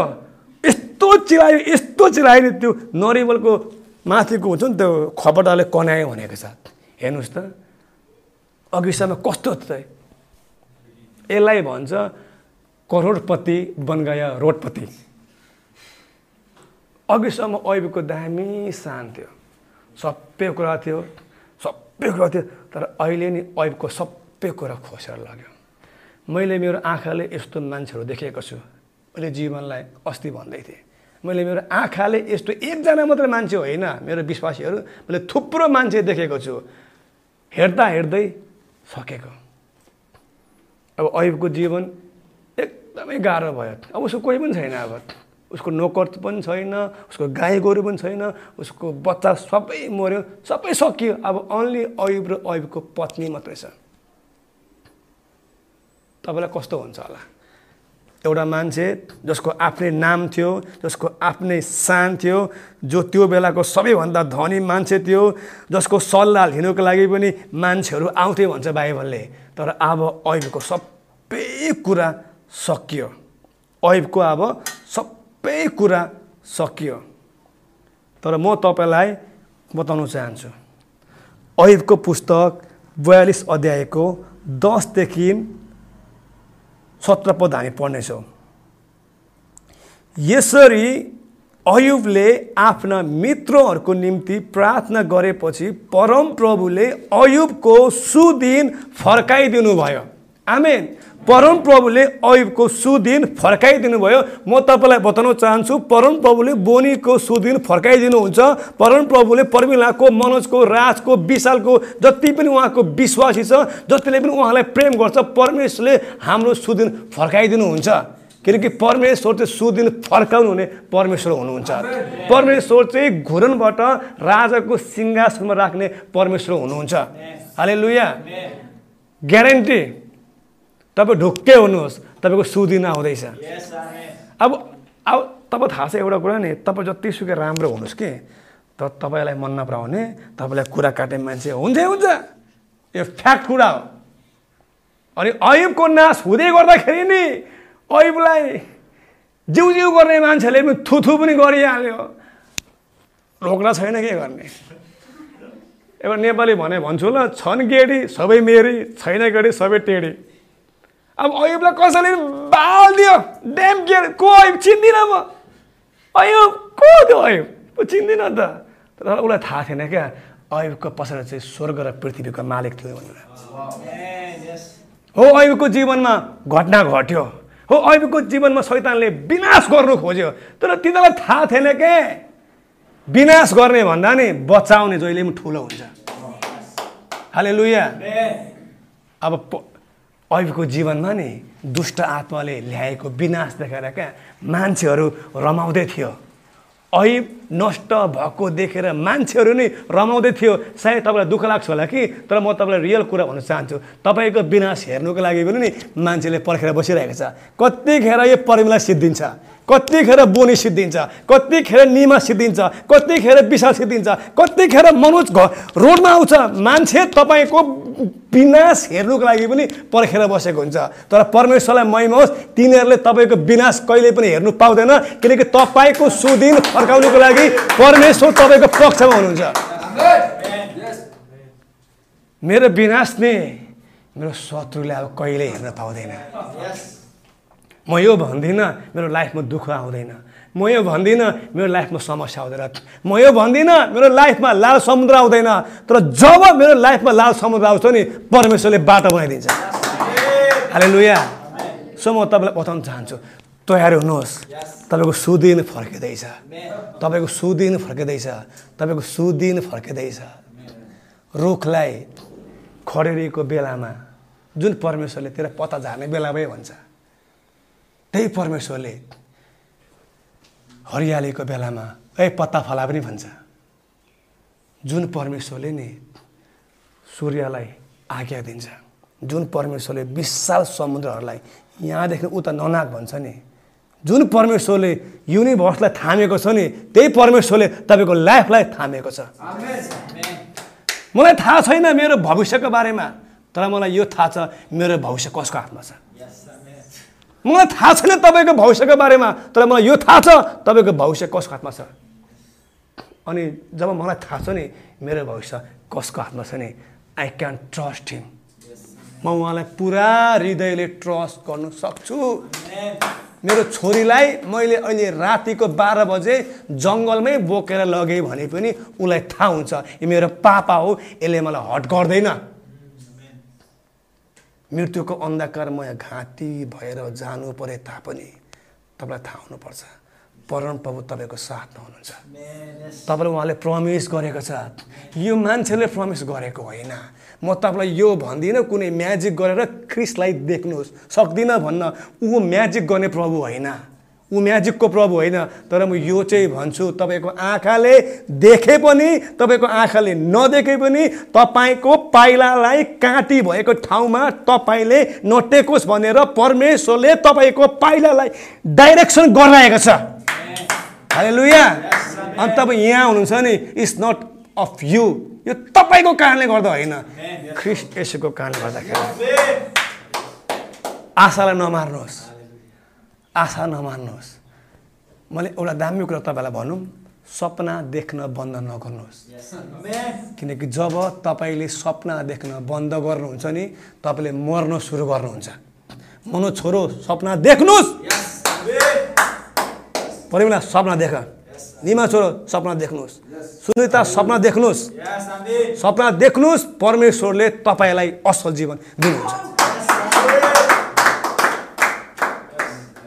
मैले सपना देखेको एउटा सुई हानेर ड्रग खाने मान्छेलाई थाहा हुन्छ। सुई हान्दाखेरि भेन नमिल्दाखेरि रगत चुहेर थाहा हुन्छ। एप्सिस भएर थाहा हुन्छ। एकतिर पुलिसको डर हुन्छ पक्रिन्छ कि भनेर। अर्कोतिर फ्यामिलीको डर थाहा पाउँछ कि भनेर। अर्कोतिर आफ्नै डर एप्सिस भएर मर्छु कि भनेर। तर पनि हान्नु त पर्यो। ड्रग सुई। के गर्ने त? सिक भइसकेको छु। हान्नु त पर्यो त्यस्तो मान्छेलाई परमेश्वरले नि थाहा छ म जति नै राम्रो भए पनि मलाई मन नपराउने मेरो कुरा काट्ने मान्छे हुन्छ तर म तपाईँलाई दामी कुरा भनिदिन्छु आज कुरा काट्नेको बिचमा नि तपाईँ हाँसेर बाँच्नुपर्छ तपाईँ नसोच्नुहोस् परिमा तिमी न नसोच म राम्रो हुन्छु मलाई प्रभुले भक्कु चलाउँछ मलाई मान्छेले स्वीकार गर्छ अरे छोडिदिनु यस्तो कुराहरू तपाईँ राम्रो भए पनि तपाईँ नराम्रो भए पनि नि तपाईँलाई सबै मान्छेले स्वीकार गर्दैन। यीशुलाई त मान्छेले बिना कारण घृणा गर्यो भन्छ। छोडिदिनु। यति मात्रै हो। तपाईँको जबसम्म तपाईँको बडीमा ब्रेथ हुन्छ नि सास हुन्छ नि प्रभु जाने बुझी पाप गर्दिनँ। तपाईँलाई छोडेर काहीँ पनि जाँदिनँ। हाले लुया अनि एउटा त्यो सुई हान्ने त्यो ब्राउन सुगर तान्ने गाँजा खाने छाडा कुरा बोल्ने कट्टी बोकेर हिँड्ने सुधार केन्द्रमा बस्ने मान्छेलाई परमेश्वरले यस्तो बनाइदिनु भयो भने अहिले त म ओपनली भन्न चाहन्छु म आफूलाई आफूलाई हेन्समै देख्छु। अनि यो कुरा म युट्युबमा काट्दै काट्दिनँ म ज्यानकै काट्दिनँ म युट्युबमा हाल्छु हाल्छु। म आफूले आफूलाई हेन्सम देख्छु अनि युट्युब हेर्नेहरूलाई पनि म विश्वासित तपाईँलाई बताउन चाहन्छु। यीशुले भन्नुभयो नि आफ्नो शत्रुलाई आफ्नो छिमेकीलाई आफैलाई चाहिँ प्रेम गर। आफ्नो छिमेकीलाई आफैलाई चाहिँ प्रेम गर्नुको लागि नि पहिला आफूले आफूलाई प्रेम गर्नुपर्छ। त्यहाँ समस्या के छ? मान्छेले आफूले आफूलाई प्रेम गरेको हुँदैन। म कति काली छु म कति गोरी छु म कति अग्ली छु म कति होची छु मेरो नाक थेप्छो मेरो नाक टुट्छो म गाउँको म खोजको। अनि आफूले आफूलाई प्रेम नगर्ने मान्छेले अरूलाई कसरी प्रेम गर्छ? सबिन तिमी जस्तो छौ दामी छौ तिमीलाई मन पराउनेको लागि तिमी राजकुमार हो। तपाईँले कुरा बुझ्नुभयो नि। हाले लुया परमेश्वरले सुदिन फर्काउनुहुन्छ। परमेश्वरले सुदिन फर्काउनुहुन्छ।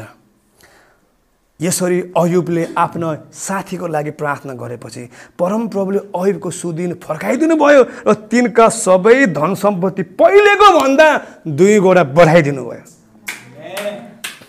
मान्छेहरू अयुब भनिरहेको थियो होला। नभने अब जिउ जिउ भन्ने बेला फेरि आउँदैछ। आज तपाईँलाई फुक गरेर हेर्नु नि। भोलि तपाईँलाई जिउ जिउ गर्छ। अझ तपाईँलाई बिस साल के हो र भन्योहरू नि। भोलि होइन बिस सालको वचन सुन्नुपर्छ। पर्मिला के हो र मनोज के हो र भन्नेहरू नि। होइन मनोज त केही त हो भन्नु बाध्य हुन्छ। किनकि परमेश्वरले नि तपाईँको धन मात्रै होइन तपाईँको बुद्धि तपाईँको बिग्रेको शरीर रोगले मर्नु आँटेको शरीर परमेश्वरले बौरी उठाउनुहुन्छ। हाले लुया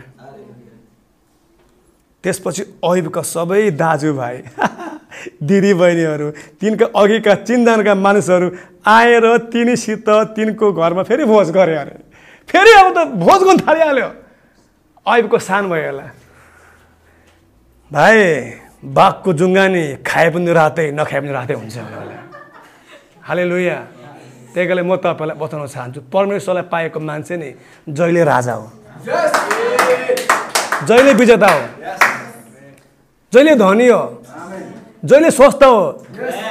धनी यो कारणले होइन कि ब्याङ्कमा पैसा छ। धनी यो कारणले हो कि स्वर्गमा मेरो परमेश्वर हुनुहुन्छ अनि मलाई चाहिएको बेलामा उहाँले चाहिएको भन्दा पनि बढ्ता दिन्छु भनेर प्रतिज्ञा गर्नुभएको छ। म स्वस्थ यो कारणले होइन कि शरीरमा कहिले रोगै लाग्दैन? स्वस्थ यो कारणले हो कि जब जब रोग लाग्छ यीशुले भन्नुभएको छ I am your Lord who heals you म तिम्रो प्रभु निको पारिदिन्छु अरे लोया परमप्रभुले तिनीमाथि ल्याउनुभएका सबै दुर्दशाहरूका निम्ति तिनीहरूले तिनलाई समवेदना सान्ताउन दिए अनि हरेकले तिनलाई एक एक टुक्रा चाँदी र एउटा एउटा सुनको औँठी दिए। आम्मामाहरू त अब त आफन्तबाट दिन थाल्यो। चाँदी सुनको औँठी परमेश्वरको अनुग्रह तपाईँको लाइफमा भएपछि नि अन्य जातिले पनि आएर दिनुपर्छ। किनकि तपाईँसँग परमेश्वरको अनुग्रह छ। यु आर क्यारी तपाईँले परमेश्वरको एनोइटिङलाई क्यारी गर्नुपर्छ एनोइटिङलाई एनोइटिङको विषयमा हामी पछि हेर्नेछौँ। तर जब कुनै मान्छेको जीवनमा एनोइटिङ आउँछ नि anointing brings blessing anointing brings money anointing brings prosperity anointing brings divine healing inner body why किनकि एनोइटिङ तपाईँभित्र छ। हालै लुया त्यो एनोइटिङ भने के हो? बुझ्ने भाषा पनि प्रेजेन्स अफ गड हालै लुया अनि हरेकले तिनलाई एक एक टुक्रा चाँदी र एउटा एउटा सुनको औँठी दिए। आमा एउटा एउटा सबैले एउटा होइन क्या एउटा मान्छेले एउटा? भर्यो दस गर्न भरियो अहिलेको सबै भरियो। सबै आफन्तले एउटा एउटा दियो। त्यसबाहेक त्यसबाहेक हालेलु त्यो त मान्छेले दिएको अरे। परम प्रभुले दिनु बाँकी नै रहेछ। त्यसबाहेक परम प्रभुले अयुबको जीवनमा पछिल्लो समयलाई भन्दा अघिल्लो समयलाई बढ्ता आशिष दिनुभयो। तपाईँको पछिल्लो समय भन्दा तपाईँको पास्ट लाइफ भन्दा तपाईँको फ्युचर लाइफ बेटर हुन्छ। तिनका चौध हजार भेडा छ हजार उठ डबल छ। हजार हल गोरु अघि पाँच सय हल गोरु थियो। र एक हजार गधा थिए। तिनका सात छोरा र तिन छोरी भए। तिनले जेठीको नाम यमिमा माइलीको नाम कसिया कान्छीको नाम केरेन हप्पुक राखे। सारा देशमा ऐबको छोरीहरू जतिको सुन्दरीहरू कोही पनि थिएनन्। अनि तिनका पिताले तिनीहरूलाई तिनीहरूका दाजुभाइ सर पैतृक अधिकारको हिस्सा दिए। धर्मी मानिसहरूले चाहिँ नि छोरीहरूलाई पनि अधिकार दिन्छ। छोराछोरी? बराबरै। त्यसपछि अयुब अरू एक सय चालिस वर्षसम्म बाँचे। तिनले आफ्ना छोराहरू वा एनोटिङ भयो। आँगे झिरिङ्ग भयो। तिनले आफ्नो छोराहरू र चार पुस्तक खनातीसम्म देखे। लङ लाइफ मान्छेले सोचेको थियो यो चिलाले मर्छ यो पिलोले मर्छ यो खटिराले मर्छ सोचेको थियो होला परमेश्वरले नि खनाती देखाइदियो। खनाती देखाइदियो। आखिरमा तिनी पुरा बुढेसकालमा छटपटेर मरे भनेन दीर्घायु भएर मरे। हेलो लोया परमेश्वरले जब सुदिन फर्काइदिनुहुन्छ नि तपाईँको आर्थिक मात्र होइन क्या? मेरो आर्थिक फर्काइदिएर हुन्थ्यो आर्थिक मात्र होइन आर्थिक आत्मिक पारिवारिक सामाजिक शरीर दाम्पत्य सम्बन्ध दीर्घायु सबै कुरामा किनकि जब परमेश्वरले कसैको जीवनमा हात हाल्छ नि उसको लाइफको एभ्री एरियामा परमेश्वरले पेन्ट गर्छ।